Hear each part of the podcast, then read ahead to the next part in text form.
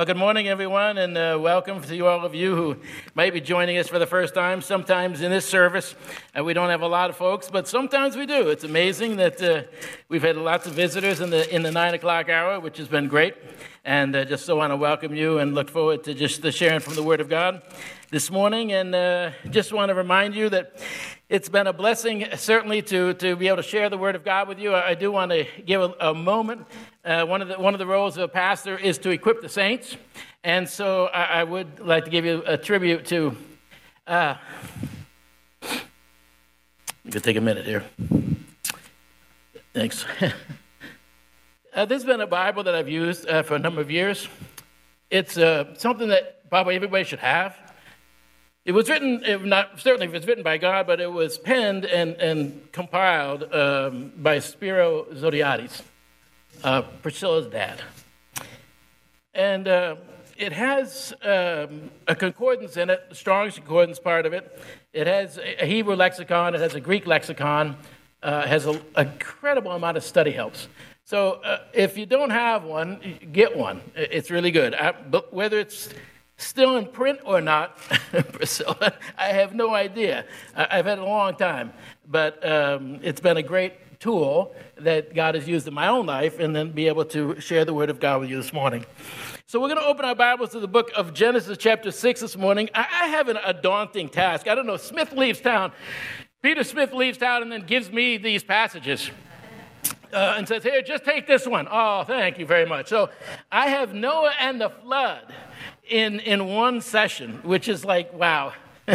you know, you, you could spend probably a, a couple of months on an incredible uh, story of, of, Noah and the flood and what all the implications uh, there have been throughout the scriptures. But I'm going to do a little something different this morning. I'm going to go through a little bit of it, uh, several introductions.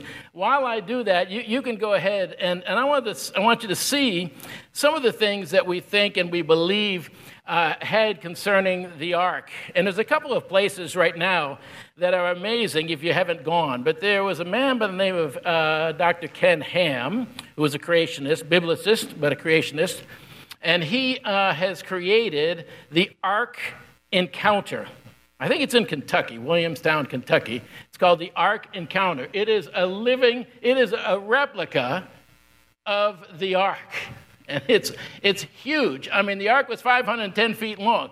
And so they built this out in Kentucky, and you can go and you can visit it, and they have exhibits all through the ark. And so put it on your put it on your bucket list, not even bucket list. Take your kids because it's a fascinating study of what they have done. And all of that ark encounter is there. Dr. Ken Ham, look it up online. It's fascinating. And so he has a lot of tools in there as well. But I suppose if there's any story, any understanding that the world even admits, if you will, and ancient history tells us that this particular event happened. Uh, it's written in ancient history, it's written through the, the times of, of historical understandings. And so we believe for sure that this thing happened and that there was a universal flood. And so this is not something new to man. There's a few things in the Word of God that I think men and people recognize, even most all religions, if not all religions, recognize that there was a Jesus who died on the cross.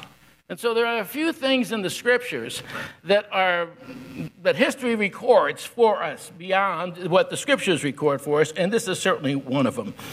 Certainly, it is absolutely incredibly hard to fathom. I can't imagine None of us can. When I was a teenager, young teenager, I went to, uh, when I went to Word of Life, I met this man by the name of Harry Bollback, who was one of the founders of Word of Life, who Harry died uh, a couple of weeks ago. His wife died six days prior. It was an unusual situation. They'd been married for, I think, 72 years, been in ministry 72 years. It's a tremendous story. But one of the things that he did when he was in the early 60s, late 50s, early 60s, they went to Brazil. And they went to Sao Paulo to start with, but then they went into the Amazons of Brazil to reach the Xavante Indians. When they got there, he tells the story, and this is the only parallel that I could possibly come up with in, what happened here in this story. And that is, he told me and told us about them having to uh, build canoes for them to get on the water to be able to reach the Indians on the Amazon. Just one canoe took them between four and five months to make. They didn't have chainsaws. It was all by axe or hatchet. Then they had to they had to carve. They literally carved it out of the tree. So they had to fall the tree. They had to carve the tree out. Then they had to carve it obviously into the shape. And then beyond the shape, they obviously had to do something in order to keep it not only buoyant. It was going to be buoyant by wood, but it had to be airtight, obviously watertight. And so they went through this process of making pitch, just like Noah, they talk about here in, in this section of, of the scriptures. And he said the interesting thing about the pitch was we had several tries at it to see if it would work. We, we didn't even know. Now, the Indians had also, uh, you know, carved out some canoes, so we watched some of what they had created. But we made this pitch, and finally we were able to, to put the pitch on the canoe. But we realized with every layer, it would take at least a week or more to cure. In other words, to, to really dry, not to be tacky, so that it would really, you know, be able to be uh, watertight. And uh, it said the Indians, the one thing that we learned from the Indians was they kept, they kept putting up five fingers. They'd go like this. If you're going to build and you're going to put the pitch on the canoe, you got to put five layers. That's what they meant. That, they discovered that the hard way. you got to put five layers. In other words, you've got to take the time to make sure that you have enough pitch so that when you put it in the water, it's going to be okay. So when I think of this massive undertaking, I, I don't know that any of us in this room could even begin to imagine or fathom. We, we know that it took them almost 120 years to build. 120 years. So we look at that process and we say, well, how, how did that happen? So today, what we're going to do is we're going to look at the why, we're looking at the how, and we want to look at some of the results uh, from Genesis chapter 6 through 9 about this great flood. There were 10 generations between Adam and Noah. There were 10 generations between Adam and Noah. The difference here is that that, that counted for more than a thousand years. So you ask the question, you beg the question, I'm sure you've asked this question, uh, you know, how, how come these people lived so long? Methuselah and Noah lived over 900 years, okay? And so how come these people at that point lived that many years? Well, there's a couple, three reasons that we can probably give. God doesn't really describe it all, but there's a couple of reasons I think we can think about. First of all, uh, God created the, the Garden of Eden, and God created man, I believe, to be in, in an eternal state. When sin entered the world, Romans 10 tells us sin caused what? Death. Okay, so God made an eternal state. He also made a canopy over the earth and over that garden, over that, to be able to not have the sun's radiation destroy men and age people. And lastly, uh, I just believe they, was, they were good eaters as well. They, was, they were vegetarians, they did not eat meat before the flood. It tells us in, in uh, Genesis chapter 9 that God allowed Noah to then begin to eat meat. Not the blood, but the, but the meats. So before that, they were vegetarians. And so they lived hundreds of years. Now, the Bible also tells us that there was a movement away from that. Okay? And we'll describe here that he talks about 120 years will be in this narrative. But Methuselah and Noah lived over 900 years. Shem, Noah's son, lived 600. And Terah, who was Abraham's father, uh, Genesis chapter 11, only lived 205. And so then, and David in Psalms talks about life more like today, which is what? Three score and ten, which is 70 years, which my father happened to die at 70. So that's the progression of life, and that's how that went. So uh, it was interesting that Noah, this is kind of, Noah didn't have Shem, first the son, until he was 500. I don't know what they did the first 500 years. All right, so let's go, let's go on. Let's go on to the why. Here's the why. Genesis chapter, we're going to read together Genesis chapter 6, verses 1 through 7. This is Genesis 6. It came to pass when men began to multiply on the face of the earth, and I'm reading from the King James. I don't know what that version is, but I'm reading from the King James. It came to pass when men began to multiply on the face of the earth, and daughters were born to them, that the sons of God saw the daughters of men, that they were fair, and they took them wives of all they chose. And the Lord said, My spirit shall not always strive with man, for that he also is flesh, yet his days shall be a 120 years. See, there he, he points out.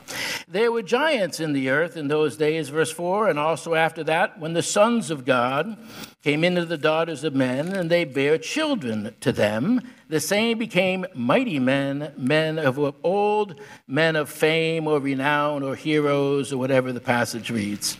And God saw that the wickedness, and here's the verse God saw that the wickedness of man was great in the earth, and that every imagination of the thoughts of his heart were only evil continually. And it repented the Lord that he had made man on the earth. It grieved him at his heart. And the Lord said, I will destroy man whom I have created from the face of the earth, both man and beast, and the creeping thing, and the fowls of the air, for it repented me that I have made them. But Noah found grace in the eyes of the Lord. Well, here's the key verse God saw the wickedness of man was great in the earth, and that every imagination of the thought of his heart was only evil continually. So let's here's the picture. The picture is, and there's lots of different people and lots of different versions as to who exactly the sons of God were and the daughters of men, and, and there's some variations of, of who all these people particularly were. And, and unfortunately, I don't have time to kind of unpack all the thought processes, but suffice to say this God saw the wickedness because man and, and man basically said, I, I don't want to, I, I don't want to follow God's plan. I don't want to follow God. I don't want to be in God's favor. I don't want to find grace in God's sight. I only want to do evil continually. I only want to do that which I want to do. And these lines in married. And it could have been part of the Cain's line and the Seth line. The, the Cain line was the was the what we would call the ungodly line, that line that pursued their own pursuits and their own ungodliness if you will. The Seth line was the line of God, that line that came through Adam and into Seth and then came to Noah, so that that was the one that found grace in the eyes of the Lord. And these great giants and these great heroes or men of renown could have been kings, it could have been princes, it could have been the people of the land themselves. We, we don't believe it was necessarily giants in the form of you know, great dinosaurs. Could that have roamed the earth? Possibly. Bible doesn't really describe to us all those little details. But the fact is that what we have is the, the, the ungodliness trying to get together basically with God's, God's line, and this wickedness, this imagination, this intent was only evil continually. And at that point, there are some words here in this narrative that are really interesting in, in in the, the Hebrew because it says it repented God. This is verse 6. It says it repented. It says it, it's actually a, a word that means to breathe strongly. In other words, God, He sighed, He breathed strongly. The Holy Spirit, He was so overwhelmed by the wickedness of man that God just breathed strongly. It also talks about pain. It says he grieved him at his heart. He was, it was actually the word in Hebrew for pain. It pained him that man had become what he had become. The parallel to this in terms of the heart we find in, in Matthew chapter 24, and this is the Olivet Discourse. I'll read it to you. Here it is. It says, But of the day and the hour no, no, knows no man. This is God, this is Jesus now with his disciples on the Mount of Olives, and he's telling them, he's telling them about the end times. He's telling them about the times that they were living in, and this is where we're at today. He says, Not the angels of heaven, but my Father only. But, he says, this is Matthew 24 37, but as the days of Noah were, so shall also the coming of the Son of Man be. The days of Noah. What's that? The wickedness of man. Every imagination and intent of his heart. I don't think we have to take much guessing to know that we're living today like that. Would we say a hearty amen to that? It's unbelievable. Since I have been home more due to COVID and all of you, the TV, the news, has become something we regularly shut off. It's, you just can't take it. It's painful. The imagination, the intent of the heart is so evil. It's the days of Noah. We're living just like this is Jesus 2,000 years ago speaking to the disciples, saying, Get ready, because then he says, uh, for as in the days that were before the flood, this is verse 38, for as in the days that were before the flood, they were eating and drinking and marrying and giving in marriage, and oh, all was well. Yeah, sure, all was evil, basically is what he's saying, until the day that Noah entered the ark and knew not until the flood came and took them all away. So, he says, shall the coming of the Son of Man be. Friends, there's two things that we can read about and understand in terms of this why. That we realize that the Lord does not see the outward, but he sees the heart, 1 Samuel 16, when he spoke of David. Proverbs chapter 21 says, The ways of man Uh, right in his own eyes, but the Lord sees the heart. Jeremiah 17 says, I, the Lord, search the heart God knows the heart, the motive of man.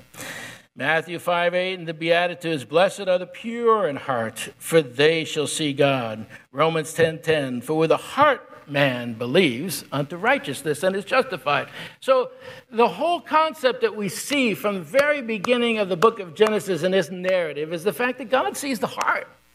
It's all about our heart. It's all about our motive. And, and, there's nothing that he doesn't know. There's nothing that he doesn't see. There's, there's no words that come out of our mouth. There's, there's nothing that happens. And this is, this is the scary one for me. The scary one for me is I, am so prone to, to want to think my way, uh, to want my way, to be selfish, to think the way I want to think, to move how I want to think. Uh, I think you've discovered in the last three or four, three and a half years I've been here, I'm, I'm, I'm kind of a mover shaker. I want it done. I want it done right now. Uh, need a parking lot done? Let's go, let's go. Let's get the parking lot done. Let's get this done. Let's get that done. Let's get the center screen done. Let's go. And if we had, you know, more people and more money, we'd have completely transformed the place and get, get out there and get the people. We want to reach Reach people with Jesus Christ, amen? I'm, I'm one of those types of guys. There are sometimes when the Lord says, uh, why, don't, why don't you have a seat and wait on me? I'll tell you when to go and when to sit and when to wait and when not to wait and what direction we're going in and what direction we're not going in. And that's tough for me. Some of you, the same. So he looks at our heart and he looks at the motives behind our heart. The second reason, that's the first reason of the why that God actually did this great flood. But the second reason I think we all know, and that is that God is a just God. God is a just God. When he sees and understands the imagination of the heart, and he talks about it, and Jesus talks about it over and over and over again. Paul talked about it in Romans. For the wages of sin is death. We understand that there is a judgment to come. And even what Jesus was saying to the disciples, he was saying that as well. Make no mistake, there is a judgment to come. When I was at Word of Life and speaking to teenagers all the time, I would use this phrase you can, you can be assured of one thing. Hebrews chapter 9, verse 20, 27 tells us that it is appointed to man once to die but after this, the judgment. There will be a judgment. God will judge. There will be a great white throne judgment. Uh, you can believe it, you can not believe it, you can accept it, not accept it, you can think it's not going to happen. It's going to happen. One of the great proof texts of that is the flood. God saw the wickedness of man and he judged them for it. Make no mistake that we will stand before a holy God to give account. Those are basically the two reasons why. There are others, but these are basically two. Well, how did it happen? Let's look in Genesis chapter 6, verse uh, 8. Noah found grace in the eyes of the Lord. Then in verse 13, it says, And God said to Noah, this is verse 13, God said to Noah that uh, the end of all flesh has come before me. The earth is filled with violence. Through them, and behold, I will destroy them with the earth. So he destroys man and the earth. Make thee an ark of gopher wood. Rooms shalt thou make in the ark, and that pitch it within and without with pitch. And then verses uh, 17 and 18. And behold, I, even I, do bring a flood of waters upon the earth to destroy all flesh, wherein is the breath of life, from under heaven, and everything that is the earth shall die.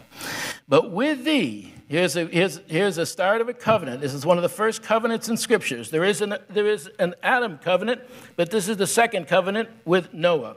But with thee will I establish my covenant and thou shalt come into the ark, you and your sons and your wives and your sons' wives with ye. So we could, I'd love to spend, this is fascinating, and I trust you, you go home this afternoon and read through it because it is quite fascinating about all that actually happens. But I want to give you a few facts, uh, you know, on the flood. Uh, first of all, there, um, we understand that it, this thing sat between the Tigris and the Euphrates River. I don't know if you guys got that, but this thing basically, we, we believe um, that that Noah, along with Adam and Eve, I believe it anyway. I, I, think I see it in the Mesopotamia area. The fact that this, this between the Tigris and Euphrates River, which comes out of the Persian Gulf, you follow me where this is? This is Iraq. It's modern day Iraq. We believe probably the Garden of Eden sat. We believe somewhere in there that was Noah.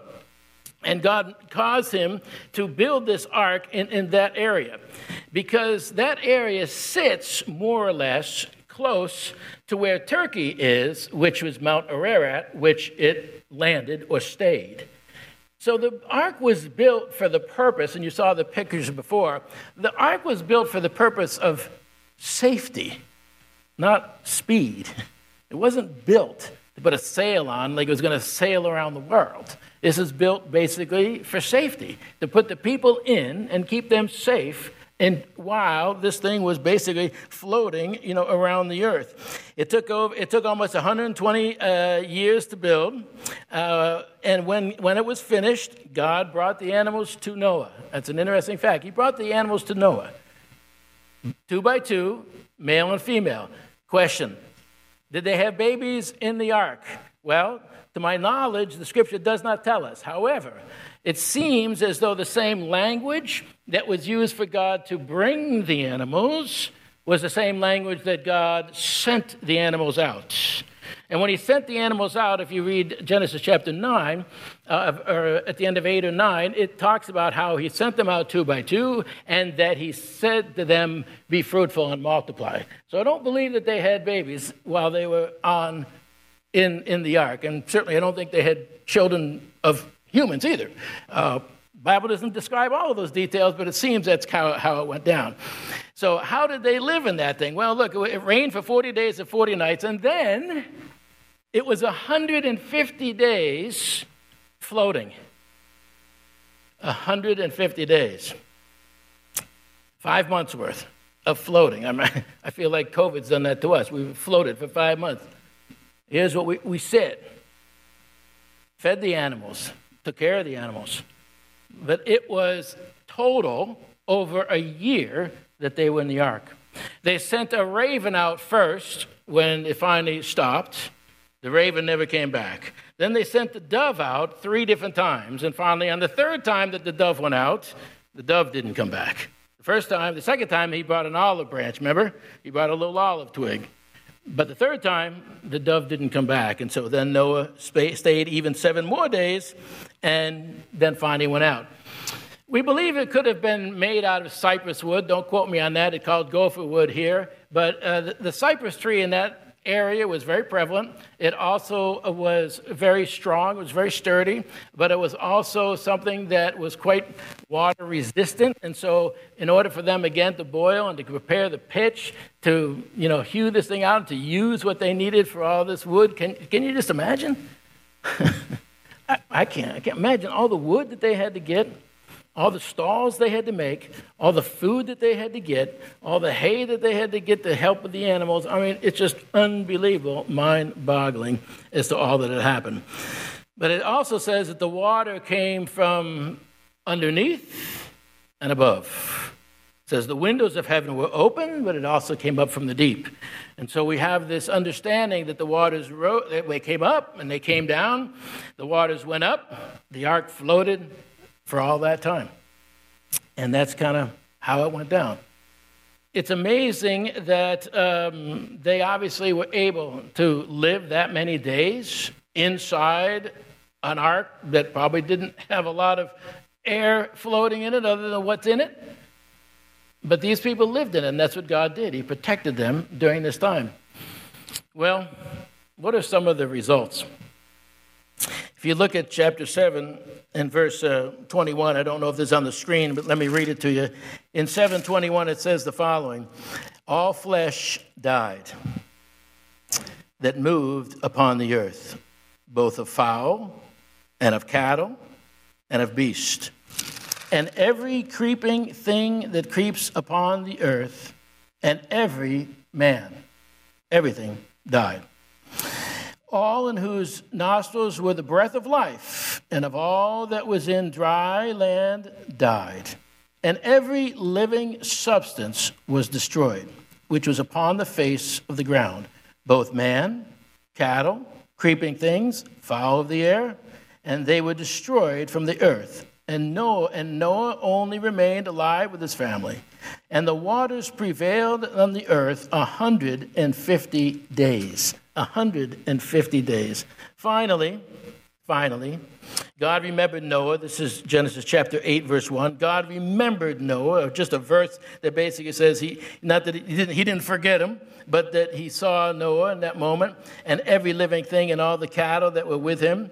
And he says, The fountains of the deep in verse 2 and the windows of heaven were stopped. The waters finally subsided. They returned basically down, down to, to the earth. They basically were finally dried and got onto dry land. And there they were, ready to go out of the ark. A couple, three things happened here. In verse 18 of Genesis chapter 8, we read the following Go forth of the ark, you and your wife and your sons, and your sons with you. Take it all Bring forth with thee every living thing that is with thee, and all flesh, and the fowl of the air, and the beasts of the field. And Noah built an, an altar. This is verse 20. Noah built an altar to the Lord eh, with every clean beast and every clean fowl. Then, lastly, in Genesis chapter 9, we have what we call the covenant that he makes to Noah. These are the results. God makes this covenant with Noah. There's two parts to the covenant, but it says in Genesis chapter 9, verse 11, I will establish my covenant with you. Neither shall all flesh be cut off any more by the waters of a flood, neither shall there be any more flood to destroy the earth. And God said, This is the token of the covenant which I make between me and you and every living creature that is with you, the perpetual generations. I do set my bow in the cloud. I set my bow in the cloud. And we all know that's the rainbow that God created. God's covenant. God's covenant was twofold. God's covenant was never again by a universal flood will I destroy the earth. Never again. The second part of the covenant was a covenant that God makes throughout all of the Old Testament with people, and that is his seed. He, keep, he continues to remind Noah, Abraham, Adam, and others beyond that the seed of these individuals, in other words, their sons and their daughters, that's the covenant that I will bless you. He says to Noah, I will bless you. I will bless your children after you. He says in Genesis, in, in verse 9, God blessed Noah and his sons, and said unto them, Be fruitful and multiply. He even says, The fear of you in verse 2 and the dread of you shall be upon every beast of the earth, and upon every fowl of the air, upon all that moves upon the earth, and upon all fishes and everything, and every moving thing that lives will be in fear of you. Everything that we see in this narrative of the Old Testament is a God who blesses his people he will bless you if we are obedient. He will bless our seed if we are obedient. And that's the covenant that he continually makes. If there's a, if there's a foundation of covenant in the Old Testament, it's that one. I will bless you. I will curse those who curse you. I will bless you. So I think the two takeaways for us in this great understanding is one, there, there will be a judgment. So it's important to see how we live. The second one is that we are God's representatives. Pastor Peter has been sharing that, that we are God's ambassadors. So it's important how we live. It's important what our lives are exampled. Because the covenant that God has made is a covenant that is based on I will bless you if you will follow, if you will be obedient, if you will bless me, if you will work with me, this idea of it's, it's not necessarily a, a blessing that says that, that's not conditional. It, it's not conditional in the sense that Jesus died on the cross for our sin, and because of that, there's nothing that we can do. We could never come before God. We could never be made righteous. We could never stand before a holy God. We could never walk into the judgment hall of God and think that we have deserve anything. It's through Him. But at the same time, His covenant is I want to bless you. I want to bless you. I want to give you more. I want to give you more mercy. I want to give you more grace. And I, I, try to wake up every morning and say, Lord, great is thy faithfulness because you're merciful to me. Great is your mercy. Great is your grace. I know that you want to bless me. And I pray all the time, would you bless me? Would you bless that which we do, Lord? Would you help? Would, would I find favor in your sight? Would my life be that which may be pleasing to you? Help me not to fall into sin. Help me not to have imaginations and intents and thoughts that would be sinful against you. Have mercy upon me, a sinner saved by grace. I want to walk with you so that you will bless me. That's the story of Noah and the flood. Let's pray. Lord, what an incredible understanding and incredible journey that these folks went through. Lord, what a life that we have that we are journeying today, my life, Lord. I pray that it might be pleasing to you, and I pray, Lord, that you might help me to do that which is right in your sight, to follow you all of my days, to walk with you, to learn from you, to continue to study your word, to continue to build this great relationship with you. Lord, help me to know that there will be a judgment to come, and I pray that you might help me to be able to share my faith with people that they would not go before the judgment seat of God, that they would not see a time when you will make the final judgment. So, Lord, we thank you and praise you for what we are learning in this study. In Jesus' name, amen.